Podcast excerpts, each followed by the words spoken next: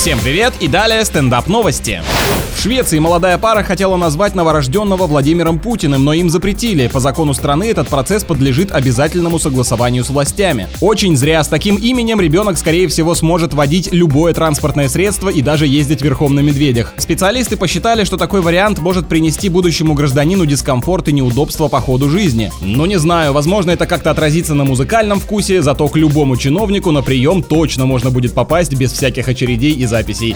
Сотрудник шведского колл-центра сам занимал горячую линию, чтобы не работать, а предназначенные ему звонки перенаправлялись коллегам. За два месяца мужчина провисел на линии почти целую неделю. Получается, отдохнул, не покидая рабочего места. Удобно, в период пандемии все равно никуда не улететь, а так хотя бы дни отпуска сэкономил. На этом пока все. С вами был Андрей Фролов. Еще больше новостей на нашем официальном сайте energyfm.ru.